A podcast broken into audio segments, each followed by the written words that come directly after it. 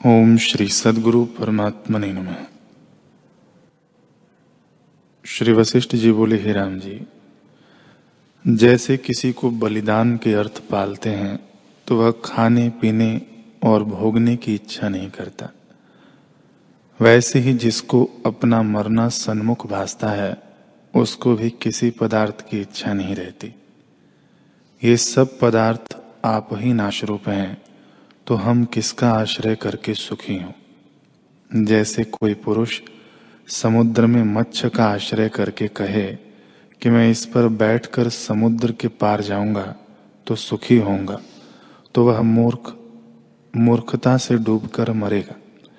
वैसे ही जिस पुरुष ने इन पदार्थों का आश्रय लिया है और उन्हें अपने सुख के निमित्त जानता है, वह नष्ट होगा।